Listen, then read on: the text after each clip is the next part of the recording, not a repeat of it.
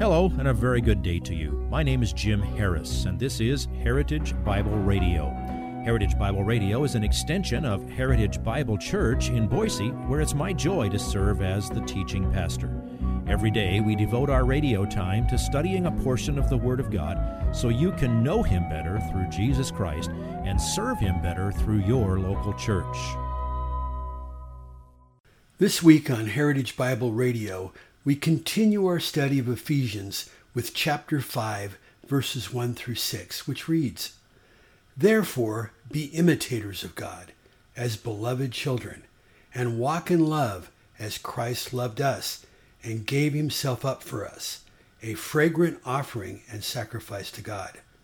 But sexual immorality and all impurity or covetousness must not even be named among you as is proper among saints. Let there be no filthiness or foolish talk, nor crude joking, which are out of place, but instead let there be thanksgiving. For you may be sure of this, that everyone who is sexually immoral or impure, or who is covetous, that is, an idolater, has no inheritance in the kingdom of Christ and God. Let no one deceive you with empty words. For because of these things, the wrath of God comes upon the sons of disobedience. Please listen to Pastor Harris as he faithfully teaches this passage in today's portion of this week's message entitled Walk Like This. There's no guarantee of instant success. God does promise us the ability to do it.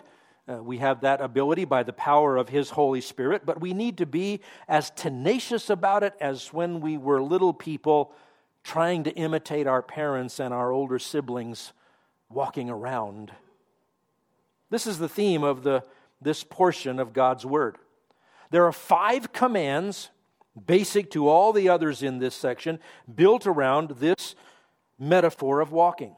Now that you belong to Christ, How's your walk? Well, it started back in uh, chapter 4, verse 1 walk in a manner worthy of the calling with which you've been called. Then there was verse 17 in chapter 4 walk no longer as the Gentiles also walk in the futility of their mind. In our passage today, walk in love. Then, next paragraph, verse 8 of chapter 5 now you are light in the world walk as children of light. We'll get down to verse 15.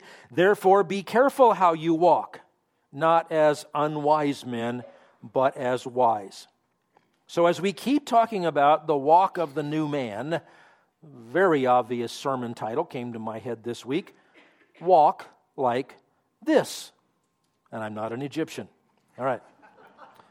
Walk like this. Simple outline, five verses. One and two what to imitate, 3 through 6, what not to imitate. Start out with what to imitate. Verse 1 Therefore, be imitators of God as beloved children. Therefore, connects this immediately with chapter 4. When you see a therefore, the beginning of a chapter, it's too bad they put the chapter division there because this is a direct connection. There's no change of subject, no change of logic, no change of flow here. He's building upon what he has been saying and taking it further. Therefore, he says, be something. That little tiny word be, it has the same nuance of meaning that it had last week when we looked at chapter 4 verse 32 and it kind of can be kind of hard to translate into english and get the full meaning of it it's actually a, a form of the verb ginomai that means to become it should be translated something like be becoming this in other words this is something that should be constantly being produced in our lives is this imitation of god Again, not how to become a child of God, but how to, and we used this word last week and pointed it out how it's used that way in John 15 8.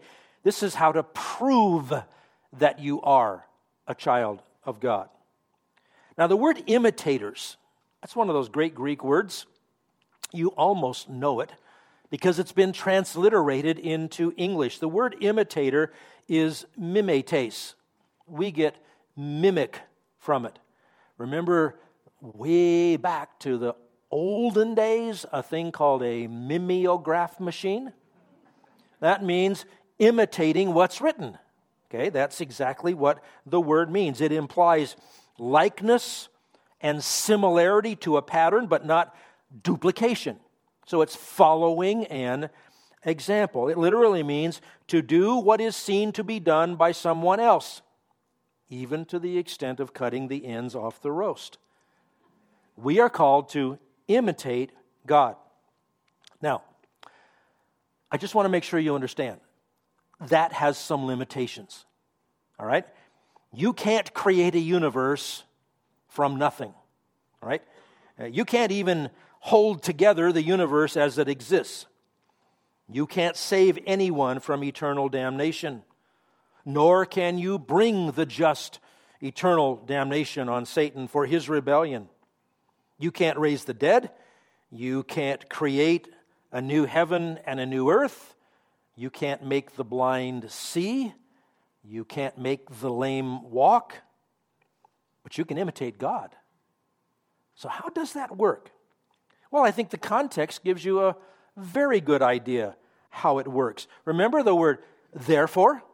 It's connected with what he said in verse 32, which follows verse 31, which follows verse 30, which is based upon verses 20 through 24, which is all about putting off the deeds of the old man and putting on the deeds of the new man. In chapter 4, verse 32, we can imitate God by forgiving others the way God has forgiven us. Uh, the sacrificial way that Jesus expressed his love for us isn't only the means of salvation, it's also the example of how we live so that we put others more important than ourselves. There are in all 11 commands in the New Testament for us to imitate God the Father or imitate Jesus Christ. They all have to do with love or with some aspect of our interpersonal relationships.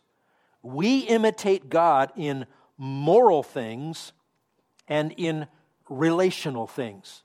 That's how we imitate God. Stick around, keep coming back. It won't be too much longer. We're going to get further into Ephesians chapter 5, and we're going to see this command Husbands, love your wives, just as Christ also loved the church and gave himself up for her. Therein, every husband has the perfect biblical description of his authority as the leader of his home. He has the authority to put himself at the bottom of the pile and give himself for the good of his wife. That's the authority that you have. You have the authority to be the leader in loving because that's imitating what Christ did for his bride, which is the church.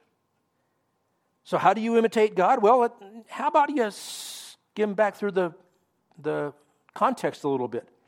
Speak truth in love, resolve conflicts, be honest, clean up your speech, put away bitterness, wrath, anger, clamor, slander, and malice, and forgive each other. Now, notice he says, Be imitators of God as beloved children. Children are great imitators. A child naturally imitates his or her parents, and a, a well loved child is all the more eager to imitate the ones who love him and the ones that are respected the most. Beloved children keep imitating, even to the point of cutting the ends off the roast unless some other teaching intervenes. So look at verse 2. Therefore, be imitators of God as beloved children and walk in love, just as Christ also loved you and gave himself up for us, an offering and a sacrifice to God as a fragrant aroma. As recipients of God's love, start mimicking him. Copy the one who has loved us perfectly. Hence, walk in love. You see the pattern? If you've been forgiven, the expected outcome is you will be forgiving. If you are beloved, the expected outcome is that you love. So that requires understanding what the verse means by love. Well, the word translated love is um, the familiar word that you've heard a lot of times if, you, if you've been around Christian teaching. It's spelled just like the word agape, as in your jaw drops and you're staring at something, but you got to be cool and pronounce it Greekish. Agape. That's the word. There are actually four words in the Greek language, ancient Greek language, that describe various shades of the meaning of love. There's one for like familial love, like blood is thicker than water. There's one for uh, physical love, uh, eros, the erotic kind of love. But there's two of two words, neither of those two, but there are two that are used in the New Testament. And uh, they both describe shades of the meaning of our English word love. The first one is philos, or the verb phileo. That's the kind of love that involves strong feelings of mutual care and connection between people. Uh, I use that way, for example, in the, the city in America that has the best Greek name, Philadelphia. From Philos, love, and Adelphos, brother. It's the city of brotherly love, where you're, you're connected with each other. This is a wonderful kind of love. This is a human kind of love. This is, this is part of what makes the, the, the, the, the, fellowship of the saints such a special thing where we're, we're caring for each other, with which we're personally involved. We, we, we have mutual feelings and we have positive responses and we, and we interact in ways that build each other up. If you would like this message on compact disc, let me know and we'll send it to you. You'll receive the entire message, not just the portion on today's program. You can order by phone at 353 4036 or by writing to us at 7071 West Emerald, Boise, Idaho 83704, or on the internet at hbc boise.org. Heritage Bible Radio needs your prayers and your financial support. Once again, you can reach us online at hbc boise.org or by telephone at 353 4036 or by writing to us at 7071 West Emerald, Boise, Idaho 83704. And if you need a church home here in the Treasure Valley, I hope you'll visit us any Sunday at 7071 West Emerald. For Heritage Bible Radio, I'm Jim Harris. See you next time. Bye bye.